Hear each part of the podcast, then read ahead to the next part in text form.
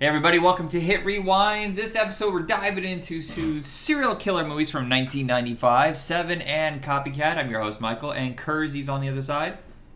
Hey, how's it going? Okay, I was convinced by somebody else that I had seen both of these in the theater at the same time, but I looked in my book, and yes, I've recorded every single movie I've ever seen in the theater, so I saw this with powder of all movies. I didn't see Seven till it was at home. That's a, okay, that's a So you, but you saw Copycat and Powder at the same time. Yeah, well, I mean, this is it was at a, a dollar theater. So when you would travel, because oh, we gosh. lived in a small town, and we would travel into the city to go to movies. And whenever we went, we almost always saw a double feature, so it was worth our money, especially if it's just like a buck, you know? Yeah. But this seems like peak serial killer time. We have already, you know, the, the surge of whatever happened after...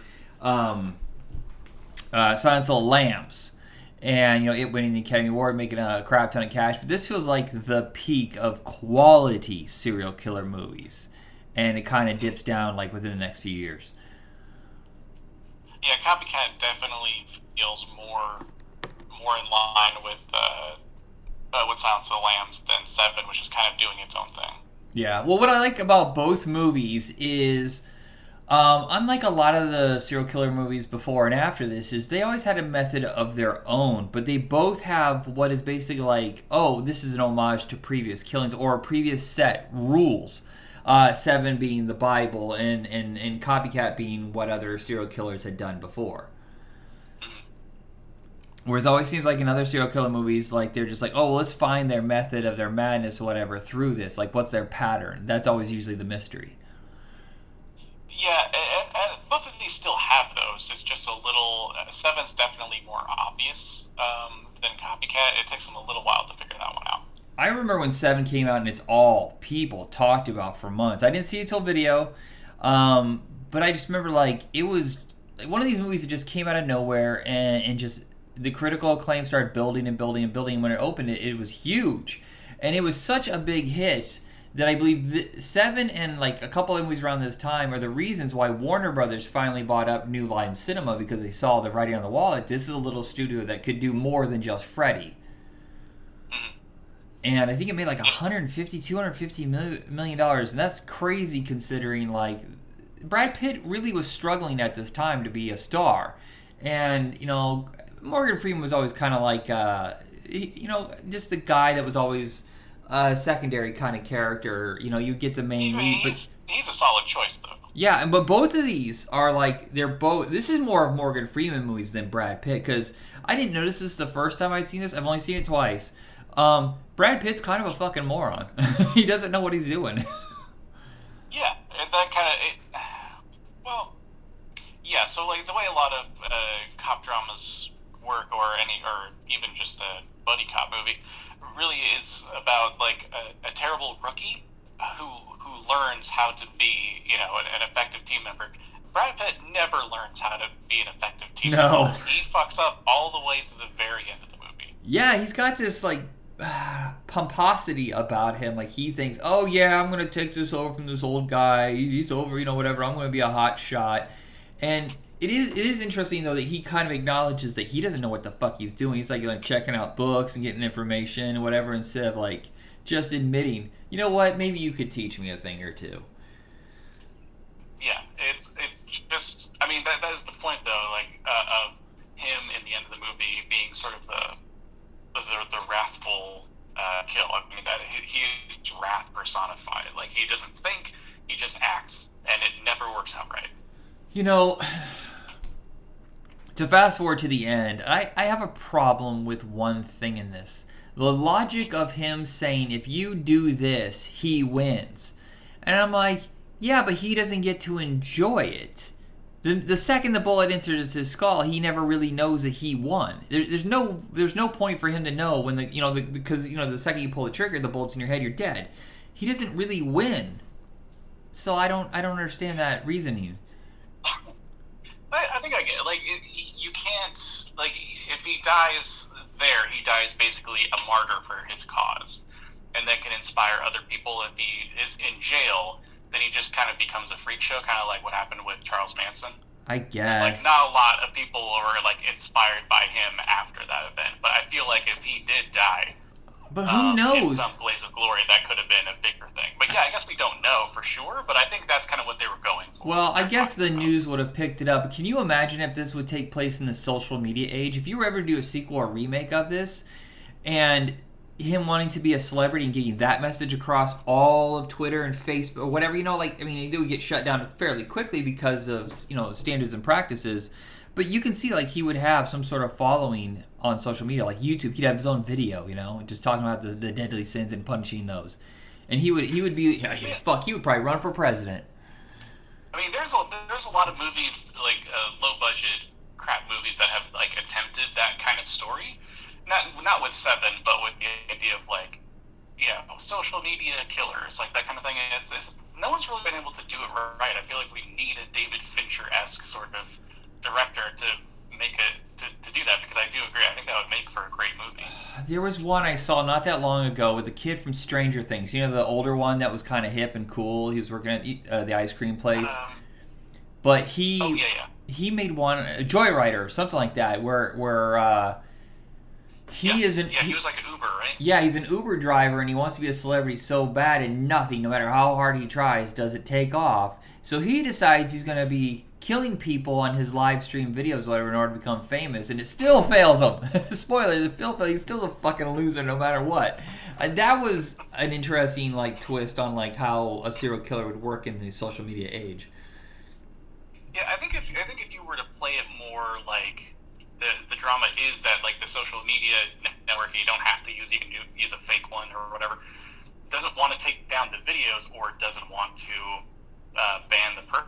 Because, like, well, we don't know if this is real or anything. Yeah, also, like, like... we never found the body, so this could just all be fake. So why... And this is making us money, so why bother even touching this? It's it's interesting because if you think about, like, the way Musk runs Twitter, he's like, oh, freedom of speech, nothing will be banned or whatever. Like, that could be a different thing in a serial... What? Oh, my God, we're not even talking about Seven. Holy fuck.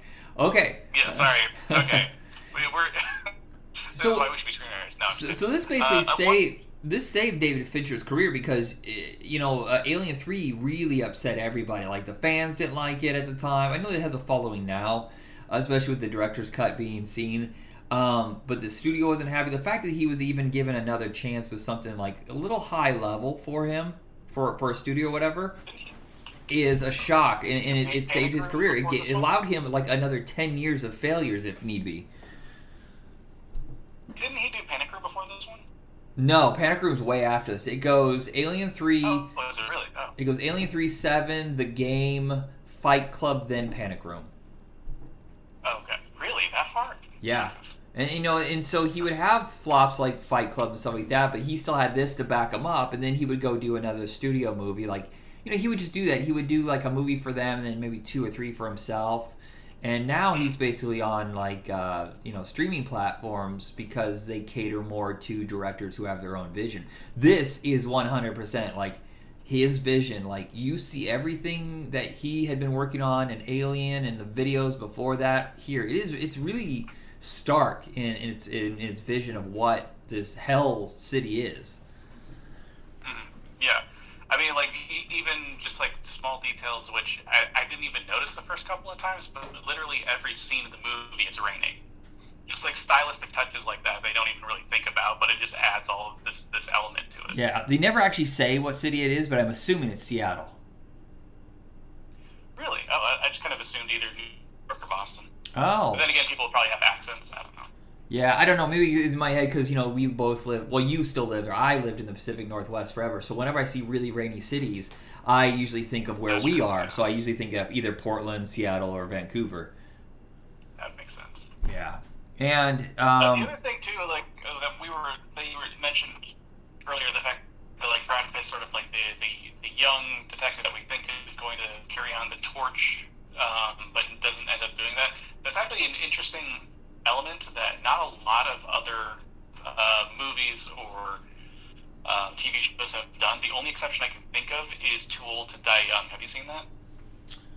No. Who's in that one? Sounds familiar. Uh, I think it's Miles Teller. Oh, okay. Yes, I know what you're talking about. Yeah, I don't yeah. know. Yeah, but uh, yeah, that one's by Nicholas Winding Refn. Can't pronounce it. Oh, right, the guy that did Drive, okay. But, yeah, it's a fantastic series. It's the slowest goddamn thing I've ever seen. It's like ten episodes, and every episode is like two hours long. Um, but I love it, because I, I, I guess, I don't know, I'm a masochist in that way. But anyway, the, that actually that, that series does have that same dynamic where you it kind of builds up to this passing of the torch that just never happens. The uh, everybody talks about, like, in, in the nineties, everybody started cutting off their hair, and a lot of people said it was because of uh, Mission Impossible with uh, um, Tom Cruise cutting off his hair. But I noticed that this is first. The, Brad Pitt had all those, uh, you know, that go- gorgeous head of long locks for Interview with a Vampire and Legend of the Fall, and he chopped it off. And I feel like that look is still going to this day. Like, he really set a trend. I feel like that's starting to reverse. I'm seeing a lot more guys with long hair again. Yeah. I'm looking at the people who are uh, offered this first. Uh, Sylvester Stallone and Denzel Washington were offered before Brad Pitt. Mm. Stallone, that's the weirdest thing to me. I never expected that. And then as the uh, older officer, it was Robert Duvall, Gene Hackman, Al Pacino, and then it finally went to Morgan Freeman. I just it feels like Morgan Freeman is perfectly cast in this. And this kind of gave him yeah, other stuff. Yeah, those would have been very different movies if those guys were... Yeah, it it doesn't it seem like this led to like him doing Kiss the Girls, Along Came the Spider, and just a hundred other roles where he was kind of the mentor, the retiring guy to someone younger. Yeah, yeah, yeah. And, and another thing about those those other guys that, that they have more of an intensity that is actually not not welcome in a movie like this, where his character is meant to be like defeated. Can you imagine? Meant to be subdued. Al Pacino coming, he's killing people based on the seven sins. Hooah! Yeah, exactly. It would have been it would have been terrible. Yeah. Maybe not terrible, but it's definitely doesn't. It would not feel like the same movie. The um, Andrew to Kevin Walker. I remember for a while, like he was talked about a bunch. Like I remember he ended up doing Sleepy Hollow, but before this, he does a fun, like kind of the last of those campy horror films where it was centered around kind of a Joker kind of guy, um, like a Freddy kind of guy, or whatever. It was called Brain Scan. Have you ever seen that? Oh yeah, I, I I have it on my list to watch. Yeah, it's it's a really fun movie, and it sadly got just just buried. But that's where he got his start. But I just I always remember, like, for years there, his name was added to anything that was a thriller, and they thought he was going to be the big, you know, new. Uh, I I don't know. Sometimes it just happens. You're a flash in the pan for a little while. But he had done eight millimeter after this too, which I love. Oh wait, who are we talking about? Uh, Andrew Kevin Walker, the guy who wrote Seven. Oh, okay. I thought you were talking about the director. I was like, no, no. no the guy did not direct eight millimeter. That was Schumacher. Yeah, yeah. Maybe one of the few Schumacher movies I actually like. Exactly, yeah. That's that's how I know that it's him, because, yeah. It's so funny is that you spend so much of the movie waiting for the killer, and you would think, based on the the post-discussion of Seven, that Kevin Spacey was in way more of this. He's really only, what, maybe ten, fifteen minutes? Yeah, other than his voice, but like that's yeah, that's it. Like, and, and you expect kind of a big moment to happen, and instead he just like meekly walks into the police station and turns himself in, which is like the last thing you would expect from someone like him. Yeah, because you thought just the whole thing was going. Yeah, you thought it was going to be a hunt, you know, and then and they were going to have to eventually go to him, but he just like, fuck it, I'm done. I'm you know, like I have my one last thing revved up for you. They never do find the yeah, final two bodies, do they? No, but that's the thing too. Is like he he, he is in control the entire movie. It, it, like the, the detectives failed. That's the whole like like they literally couldn't catch him until he just walked up. Yeah, it's such an interesting movie because uh, for the most part they they fail their job completely, uh, and it's just like yeah. you know Morgan Freeman can't stop Brad Pitt. Brad Pitt ends up killing him, which I don't know. He'll probably go to jail and have his badge removed or whatever, so his career is oh, over. For sure. Yeah, I'm kind of surprised Morgan Freeman's like, nah, fuck it, I'm retiring anyway, you know, if he was if he was going to do it. I can see that being in like an early draft of the script, yeah.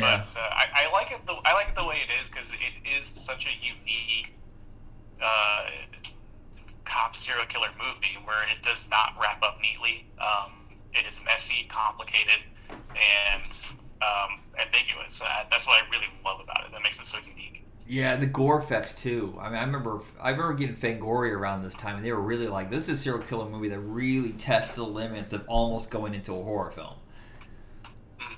Oh yeah, the the sloth kill. Like, it wasn't oh. even dead, but yeah, that scene is horrifying. Yeah, there's... actually, you know, like the the, the hanging um, uh, car fresheners. Uh, I actually did that for a Halloween party once. I like had a, a, I made a fake body, put it in a in a bed in, a, in my bed, and then just hung a bunch of those in, in my room. Um, I bought like three hundred of them. And oh my god! That, the smell I could not get out of my room. The uh, anything else you want to say? Before... It was awesome. Though. It was. It looked so fucking cool. I wish I took a picture. Anything else you want to say about this movie before we go into the next? No, this is uh, this is like a high recommend. I mean, obviously, I, mean, I think I think most people who would be listening to this would know this movie and have probably seen it, but definitely you have not seen it, see it. Yeah, you've you said you've seen it quite a bit. And you basically have this like you know you didn't really have to go back and revisit this one. No, I, I, I own it. My mom showed this movie to me when I was like fourteen. Yeah, and yeah, I've loved it since. The uh, now this is gonna sound like blasphemy, and I know it's more pop, but I actually prefer Copycat. It might be my second favorite, maybe third. Uh, you got Manhunter, you got Zodiac, and you got this. Mm-hmm. I fucking yeah. love Copycat, and, and I would say ninety percent of the reason why I love Copycat is Sigourney Weaver's performance. I think maybe yes, her best performance. And, and and the fact that they threw in the agoraphobia. There's for years now I wanted to write a story about someone who's stuck in a haunted house who has agoraphobia. Like, just think about it. You can't stay in, but you can't go out. And that's kind of a lot of the element they throw into this. Yeah. Um. Yeah, the, the concept of not being able to escape yourself yeah. is, is really fascinating. And I think, and again, yes, Sigourney Weaver... amazing job. Like, I've never seen someone have a like a panic attack on, in a movie that made me feel like I'm having a panic attack. Oh, absolutely. And the, and the director does a very good job of whenever she goes out, you could see like the visual manifestation of that anxiety attack. Yeah, yeah. It's not as stylish. It doesn't have that signature like Fincher has. John Amile's an interesting director because he jumps genres every single film. He never stays in a very he never like Fincher is basically a thriller kind of guy. Um, like he had Benjamin Button and stuff like that, but like um, John Amiel goes from like Sommersby. Well, he did a British film or two, and then he did Sommersby with Richard Gere and Jodie Foster. Then this, like he did The Core, and, and just like every movie was completely different because he didn't want to be pigeonholed. But it also like. In retrospect, you can't bring up the name John Amiel to anybody and go, oh yeah, I love his work. You know, like you don't even know what the fuck he directs. You probably don't even know his name. Yeah. It's so interesting, like, it just how directors do that. But, and this was a big hit, not as big as Seven. I looked, I was wrong. Seven made three hundred fifty-seven million worldwide. This was a phenomenon. Yeah. Now, Copycat, like... Yeah, it, like- it wasn't very expensive, and it made its money back or whatever, but I just remember um, being in the theater, and it wasn't long after it came out. We're at the Dollar Theater. I was like, oh, this wasn't going to hold up very well. At the end of the movie, me, my sister, and my best friend were sitting on one side, and there's only one other per- person in the theater, and that always kind of gives me the creepos for some reason when it's just like one other person. And um, at the end, he just goes, shoot that motherfucker in the head! And that is the only time in my life I have ever heard somebody scream something at the screen. And I was like, yeah! Also, that's a little scary. um, and also, like, the fact that it kind of does a rope-a-dope. It makes you think one thing is happening for the first half of the movie. Like, you were thoroughly convinced it's the first guy.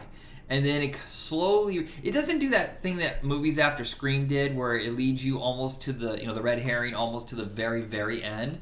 It almost like it just switches lanes. And then you get to focus on the killer. I mean, I wouldn't say it was, like, in the halfway point. It was probably at the end of the first act, though. Oh, okay. I mean, like, the... the what, I, that's the thing I, I really do like about the movie, though, is that the... The killer, you know, almost nothing about. Like, he has one scene at home. I think that's it. And that's what makes him so creepy, is, like, the, the not knowing. And that's the, the the same thing, like, with Seven, is the mystery of who this person is, and you never get that yeah, well, understanding. And this is all along the same vein. It's like, you, we don't know exactly what his past is, and we don't know what led him to this point. He is just this. Right. I mean, he seems to have a loving wife at home. Who maybe she's sickly. I don't know. I don't know what the deal is. I, I mean, but it feels like the whole time, and they never really explained it, like you said. It, is he just is he a guy who's constantly putting on a different face to other people, and he does, or does he not know who he is? Because there's a scene in the gay bar where you see him like change who he is and struggle with holding that, and it's only like a minute from him putting the drugs into the drink or whatever and then walking out. He's like dancing or whatever, and he's focused on that or whatever, and it's like he's trying to so desperately to keep the mask on. And he's struggling. I thought that was really interesting. Yeah, no, he, his performance was great too. I, I wasn't so keen on him at, at the end, but I understand like that's I understand the choice that they made with it, and it kind of works. But it's really my favorite. I really like the fact that yeah, like you said, when he was at the club, it seemed like he was a completely different person. But there was like that that, that touch there of yeah. like this isn't who I am, but no. you'll never know who that is. I feel like, and they don't say it anywhere, I feel like the end was reshot or somebody came in, they're like, make him bigger, make him more outrageous, make him crazy. And I don't like that. It's showy, it's acting, and I don't want that. Yeah, because like everything else, like he, he's pretty understated as a as a serial killer. And that's, again, what also makes it very creepy. Because he's not just like this animalistic douchebag like he is at the end of the movie. He's like he's a very intelligent serial killer.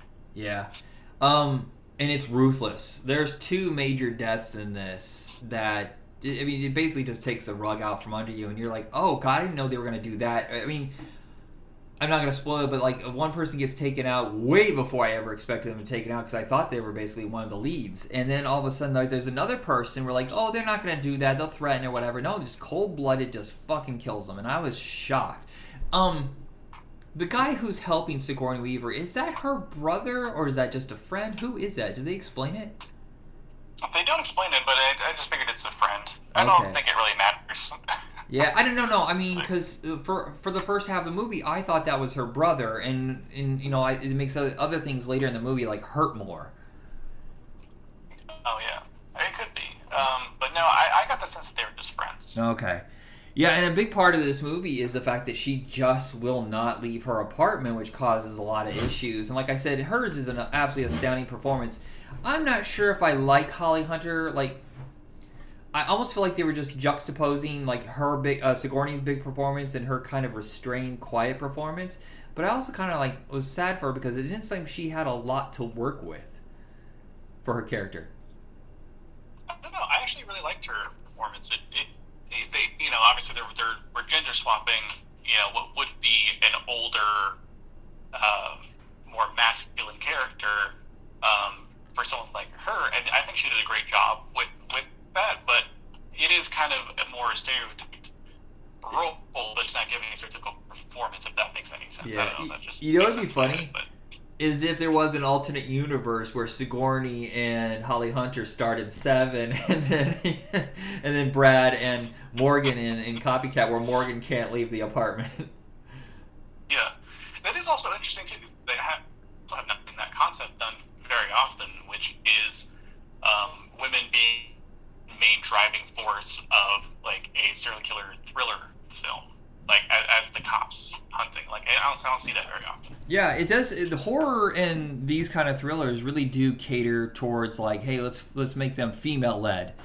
Um, and now it's a little bit better because we have action movies with female leads and stuff like that. But it did seem like in the nineties that's all they really had, and I was like, you know, that I think that's why they were so successful because you have the horror fans. Um, it can cater to men, but also like women are like, oh, this is my in on this genre. Yeah. Um, yeah it, it does. It does have a different flair to it. Maybe not much, and maybe it's not really important. I just think it's interesting that like a lot of female roles in these types of movies are usually victims, and so yeah. having like the two main leads who are chasing the serial killer being women. Sort of like being in a sort of power position is more interesting. I don't know if it does anything, but I, it's just, again, I haven't seen that very often. I wonder if their plan was to have a sequel with this, with that ending, or they always just kind of like, eh, just fucking leave it. You know, like a lot of horror movies just leave it open. Like the horror, the thrillers never end, you know? Yeah, yeah. But that was a goofy performance. That is a fucking Deliverance kind of... Yeah, it was, it was an unfortunate...